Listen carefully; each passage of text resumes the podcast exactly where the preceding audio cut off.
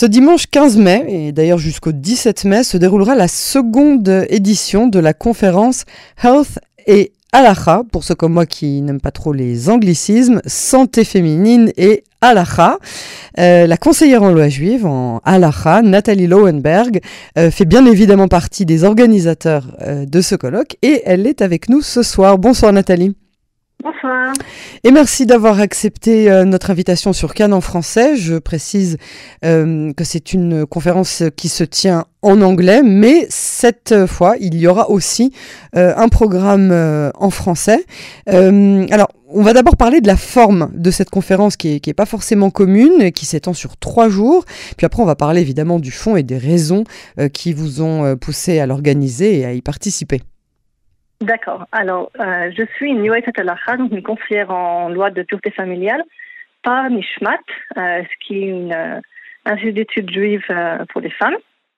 Et euh, les Yoet ont essayé de faire cette conférence qui reprend de nombreux sujets, on va dire, brûlants en halakha et en santé féminine. Quand on parle d'halakha, on parle surtout de, de pureté familiale. Et elle s'organise donc en anglais, puisque beaucoup sont anglophones. Au passage, il y a une conférence euh, parallèle en hébreu qui va aussi se dérouler au moment. Ah. Et euh, vu que je suis la seule US active vraiment francophone et que j'ai monté euh, la section francophone des US j'ai dit euh, il est absolument impossible que les Françaises euh, n'aient pas accès à ces informations aussi. Donc on a créé un petit programme, certes, mais un programme en français. C'est ça, c'est un début. Hein. J'ai vu quelques-unes des, des, des, conférences que vous allez tenir. On va, on va en reparler bien évidemment euh, dans, dans quelques instants. Euh, les, les, questions qui sont posées sont toutes des questions de, de, de santé, donc on, on, en a parlé, de santé féminine, mais qui sont traitées selon euh, les principes de la halakha. Hein. Oui, c'est-à-dire, c'est pas tellement que la halakha, mais qu'il y a souvent une une connexion dans les deux. Quand on parle de santé féminine, quand on parle de tout ce qui est gynécologique, par exemple, euh, il y a des implications euh, avec la lacha et la lacha a des implications sur la santé parfois. Et donc, euh, on traite un peu de, de ce, cet endroit, cette rencontre entre ces deux sujets, euh, même si la conférence ne parlera pas que de cela. Le titre général est santé féminine et lacha, et c'est un peu ce sur quoi moi je me suis euh, assez reposer, mais il y a d'autres sujets aussi qui, qui sont liés un petit peu à tout ce qui est famille, euh, relations familiales, relations de couple, halakha, euh, un peu de tout en fait. Mais ce n'est pas que, euh, c'est-à-dire, ça, ne traite que de la santé, euh, on va dire, de, de, tout ce qui concerne les lois de, l'ANIDA, les lois de, du couple, ou bien est-ce que c'est de la, la, santé, tout le reste, des, des problèmes gastriques jusqu'aux problèmes orthopédiques? Non. D'accord. C'est ce qui reste dans la santé qui est lié à, à la femme. D'accord. Euh, donc, dans cette conférence, par exemple, euh, on parlera des, des, cancers qui sont, entre guillemets, des cancers féminins, même s'il euh, y a des hommes aussi qui ont des cancers de sein, euh, par oui. exemple. mais voilà, ça arrive aussi. Mm -hmm. dans un, côté anglophone, ils parleront aussi de tout ce qui a à voir avec la rééducation pelvienne, puisque ça touche les femmes aussi, mm -hmm. c'est pas forcément quelque chose de halachique, mais c'est quelque chose qui touche les femmes, et donc on en profite pour ouvrir ces sujets également, parce que c'est important. Mais on ne parlera pas non de pas de mal de dos ni de mal de tête si ça arrive à voir. Et, et, alors une question vraiment subsidiaire, est-ce que des hommes peuvent assister à cette conférence ou c'est uniquement réservé aux femmes? En tant que public, je parle. C'est ouvert à tous. C'est ouvert à tous. D'accord. Euh, c'est interactif. Monde... On peut participer. C'est interactif ou bien est-ce que c'est on peut poser des questions ou bien est-ce que c'est euh, uniquement euh, à titre informatif? Autant que je le sache, j'ai demandé ce qu'on m'a répondu. C'est interactif. Ce sont des zooms, donc euh, les gens ont possibilité de poser des questions.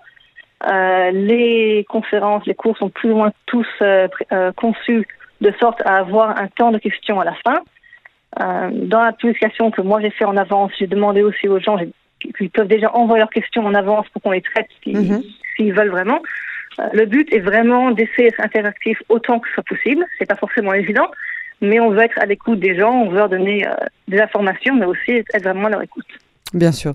Alors, vous, vous allez animer plusieurs conférences. L'une d'entre elles s'appelle Mon corps, ma bataille. Oui. Vous nous expliquez, bon, sans nous donner toute la conférence, mais de quoi il s'agit? Alors, Mon corps en bataille, c'est une conférence que j'ai l'honneur de présenter avec euh, Dr Héloïse Bénèche, qui est oncologue.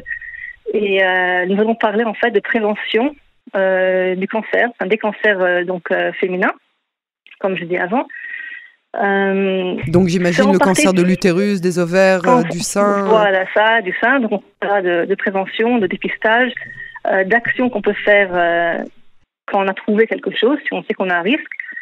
Euh, à mon avis, c'est une conférence qui est primordiale. Ça touche un petit peu à l'akha euh, du point de vue de l'importance de, de, prendre soin de son corps. Ça touchera un petit peu au halachot de, Nida parce qu'il y a des choses qui, ont des répercussions sur, euh, sur.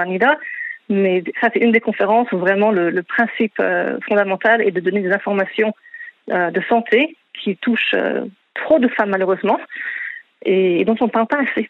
Donc on a ouvert euh, vous avez, Vous avez le sentiment que, que, que certaines des personnes qui, qui, vont assister à cette conférence ne sont pas informées, par exemple, sur le, les dépistages, les différentes euh, façons de dépister ces cancers? Vous, vous, vous et, et, si c'est le cas, comment est-ce que ça se fait?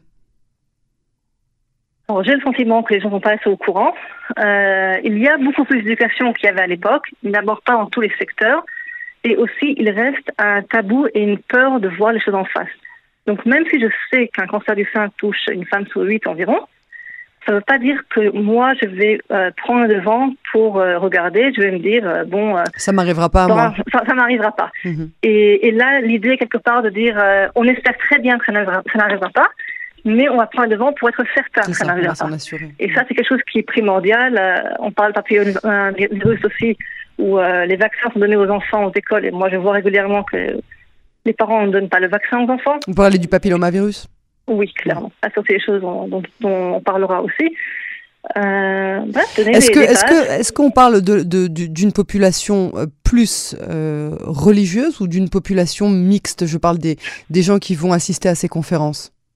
Parce que ah. ça, ça, trans, ça, transparaît dans ce que vous dites euh, que les, comment dirais sans, sans vouloir évidemment porter un jugement, mais euh, souvent on a l'impression que, euh, que, que c'est plus dans les, dans les, au sein même des populations ultra-orthodoxes qu'on a primo moins d'informations, secondo moins de volonté euh, d'aller au-devant de ce genre de vérité. Alors c'est une très bonne question. Je ne sais pas qui va assister à la conférence pour l'instant. Je peux juste vous dire ce... les gens qui me contactent en général pour leurs questions euh, en halakha, et quotidiennement, euh, j'en ai à tous les bords. J'ai mm -hmm. des femmes qui euh, respectent euh, Nida, mais euh, ne respectent pas trop euh, ni Kashrut, ni Tniout, ni Shabbat. Et j'en ai d'autres qui sont ultra-orthodoxes. Donc j'ai vraiment de tout. Mm -hmm. de mon expérience par rapport aux femmes, c'est un sujet qu'on n'aime pas entendre. Donc c'est vrai, je pense que chez les ultra-orthodoxes, on en parle moins, mais malheureusement, euh, chez tout le monde, on n'en parle Bien pas sûr. assez, et surtout chez tout le monde, on essaie de fermer les yeux et de ne pas y penser. Ouais. La contraception aussi, un sujet que vous allez euh, aborder? Oui, un sujet important. Ah, évidemment. Ce qu'on appelle euh... le planning familial. On appelle le planning familial. Euh, on va essayer de revoir ensemble les bases parce qu'il faut comprendre pourquoi c'est permis. Euh, et pourquoi parfois en fait, ce n'est pas permis. On va revoir euh, qu'est-ce qui existe sur le marché qui est permis, parce que beaucoup plus de choses qu'on pense parfois est permis, pas tout. Et une chose en plus que je vais essayer d'offrir aux femmes, c'est aussi de donner des informations sur euh, ce que chaque mode de conception veut dire. Puisque lorsqu'on va chez un médecin, en général, il donnera quelque chose automatiquement sans tout expliquer. Et moi, je me retrouve après, quand la femme m'appelle avec des questions sur euh, est-ce que c'est normal, euh, j'ai des tâches, j'ai pas des tâches, enfin, toutes plein de choses qu'elles ne savent pas, qui, qui, sont normaux, en fait. Mais euh, savoir être informé en avance pour pouvoir prendre les bonnes décisions. Est-ce que c'est, euh, est-ce qu'on, est-ce qu'on a le droit de, de, de, penser que, euh, de, on va dire que dans la, la au, sein même de la population euh, générale, il y a une vraie vague de féminisme qui dit il s'agit de mon corps, de ma décision. Euh, quand euh, une, personne, euh, une femme pas une personne, une femme, euh, veut subir par exemple un avortement, euh, elle doit rentrer seule dans la salle, elle ne doit pas subir de pression de son petit copain, de son mari, du compagnon, de la personne qui l'accompagne, quelle qu'elle soit. Euh, est-ce que c'est un message qui passe aussi dans la communauté ultra-orthodoxe ou bien est-ce qu'il y a, on va dire, des nuances? Je pense que tout a des nuances. au sein de toutes les populations, vous aurez des nuances. moi, j'aime parler plutôt de, de messages de droit à l'information une personne a le droit d'être informée, donc on a le droit, elle devrait être informée pour savoir et prendre les décisions qui sont. Maintenant, est-ce que la décision, dans le cas d'avortement par exemple, euh, est une décision qui lui est personnelle ou qui a d'autres sujets aussi Ça, c'est autre sujet. Ah oui. D'accord? C'est autre chose. Euh, J'en parle dans cette conférence, mais c'est une vraie question. Non, mais je parlais, je parlais de l'avortement tout comme de la, de la contraception, en fait. Euh, aussi, pareil. Euh, tout choix doit être informé. Tout doit être informé euh, de tous les points. Je, si je veux faire une action quelle qu'elle soit, euh, pour moi, en tant que femme juive, il est important que je sois informée d'une part des, des options médicales qui existent et des répercussions de chacune de ces options, mais il faut aussi que je sois informée de, euh, de ce que dit la Parce que mes choix sont faits avec ces deux composantes devant moi. D'accord. Donc les, les, les femmes aujourd'hui euh, au sein même de donc et de la population ultra-orthodoxe, mais aussi de, de, de, la population générale qui vous, euh, qui vous euh, concerte pour, pour avoir des réponses à leurs euh, questions en termes de NIDA, en termes de, de loi de, pureté dans le couple, ce sont des femmes qui suivront ces conseils, c'est-à-dire qu'elles auront les informations, elles voudront les obtenir, et puis après ça, elles prendront leurs décisions en fonction, soit avec leur compagnon, leur mari, ou bien, ou bien seules. Euh, j'ai un peu mal à répondre aux questions euh, ici. Une femme qui me contactera pour savoir euh, où elle en est d'un point de vue de pureté familiale, je lui donnerai la réponse en général, parce que c'est une question où elle veut une réponse. ce qu'elle en fera après, c'est vrai, ce sera entre elle et son mari, on va être d'accord. Si un appelle pour un conseil, là oui, est, c'est clair, je donnerai l'information dont elle a besoin, et de là, elle prendra sa décision, que ce soit seule avec son mari ou quelque soit d'autre. Est-ce qu'il y a des femmes qui ne sont pas mariées qui vous concertent pour euh, les lois de la pureté? Qui ne sont pas mariées, qui sont soit en couple, soit qui ne le sont pas, mais qui vous, qui vous euh, viennent vous demander conseil? C'est extrêmement rare. Je pense avoir eu un cas ou deux. Ça existe. On va, on va, on va dire la vérité en face. Ça mhm. existe. Il y a des femmes qui vivent en euh, les, gens qui vivent en couple, il y en a partout, d'accord? Euh, ça c'est, on va pas se mettre les les mains devant les yeux, euh, des couples qui sont euh, religieux, qui ont une certaine attache religieuse et qui veulent respecter la pureté familiale, bien qu'ils ne soient pas mariés, ça existe aussi. Et là aussi, il faut être conscient. Des couples qui m'appellent et qui me disent officiellement que c'est le cas, j'en ai souvenir d'un seul. En général, ils vont pas le dire ou elle, fera semblant de se marier. Ils vont pas. Ah bon? parce que souvent ils font semblant, à mon avis. Mais, euh, pourquoi? Mais ça vous empêcherait pas, vous, vous, vous refuseriez jamais de, de, de, donner conseil à un couple de ce genre ou, ou bien si? Si une femme pose une question, en général, je répondrai une, réponse directe. Ça, c'est pas une question. Euh, si une femme non mariée euh, me dira, une question pour pouvoir aller au mikvé, par exemple, je lui répondrai une réponse, c'est clair et net. Pour cela, j'ai étudié, enfin, avec le Rav Teganishmat, mais à l'époque, maintenant encore, je répondais sur sheila.org. Et mhm. euh, le Rav Bochko de Korav m'avait donné à l'époque l'instruction très claire qu'un couple qui vit ensemble et dont la femme va au mikvé, on lui donne l'information pour qu'elle puisse y aller. Ah, Donc, ça, ça c'est pas qu'on est pour. Je dirais clairement que ce n'est pas une solution qui est du long terme. La solution, c'est de se marier et de vivre selon ce que la Torah demande. D'accord? On est clair, mais le Rav m'avait expliqué à l'époque que euh, l'interdit d'aller au mixé euh, lorsqu'un couple vit en tant que couple, même non marié, est euh, largement inférieur à l'interdit de vivre en tant que couple sans aller au mari. Enfin, sans aller au, mixé. D'accord. Voilà. Donc, sur cette base-là, et uniquement cette base-là, je répondrai à la femme, même si de nouveau, c'est extrêmement rare et souvent, si elles arrivent à un mixé que mixé comprend que la femme n'est pas mariée, elle risque d'avoir des, difficultés à se tromper. Et je le dirais clairement, euh, on parle dans ce cas-là d'un couple où ils vivent vraiment ensemble et on espère que le but va être se marier euh, à plus ou moins court long terme. Euh, c'est tellement grave de vivre une, vie maritale sans avoir le tampon de, la rabanoute. Si en plus la femme et l'homme décident d'aller au mikvé et de faire les choses entre guillemets comme s'ils étaient mariés, sauf juste de ne pas le faire du point de vue de la c'est un problème. mais, mais, pourquoi? Pourquoi? Parce que la euh, voit dans le fait qu'un couple soit marié qu'il y ait euh, cette, ce contrat qui, qui, soit signé entre un homme et une femme, quelque chose d'important qui met euh, une dimension de, de sainteté, de, de entre l'homme et la femme. Au passage, ça, j'aime pas trop dedans parce que du coup, il y a aussi l'autre côté de la pièce, mais un couple qui est marié, euh, il est beaucoup plus difficile au mari, entre guillemets, de, de partir ailleurs. C'est pas entièrement vrai, d'accord? On va, rentre pas dans, dans, le cas des gens qui, qui vont. Euh, on avance dans le cas des, euh, de ceux qui vont commencer à tromper l'un ou l'autre et des gars qui ne sont pas donnés ni rien. Ça n'est pas de mon, de mon recours du tout. Euh, je n'y connais pas assez. Mais il est clair, et malheureusement on le sait, parce qu'on le voit chez des, des couples qui ne sont pas mariés, où euh, décider de, de, mettre terme à une relation qui n'a pas de contrat est plus facile que quand il y a un contrat.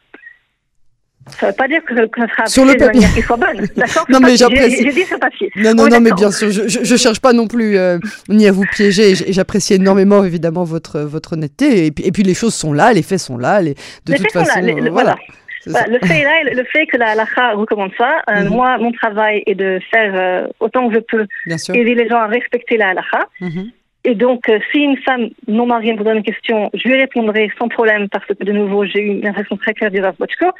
mais je lui dirai aussi, et c'est aussi ce qu'on m'a de dire, que ce n'est pas une, situation idéale, loin de là. Il y a une honnêteté euh, l'Afrique qui est nécessaire. Et de nouveau, je représente une halakha orthodoxe et, et donc il n'y a, a, pas de, y a, pas trop de jeu là-dedans. je comprends, je comprends.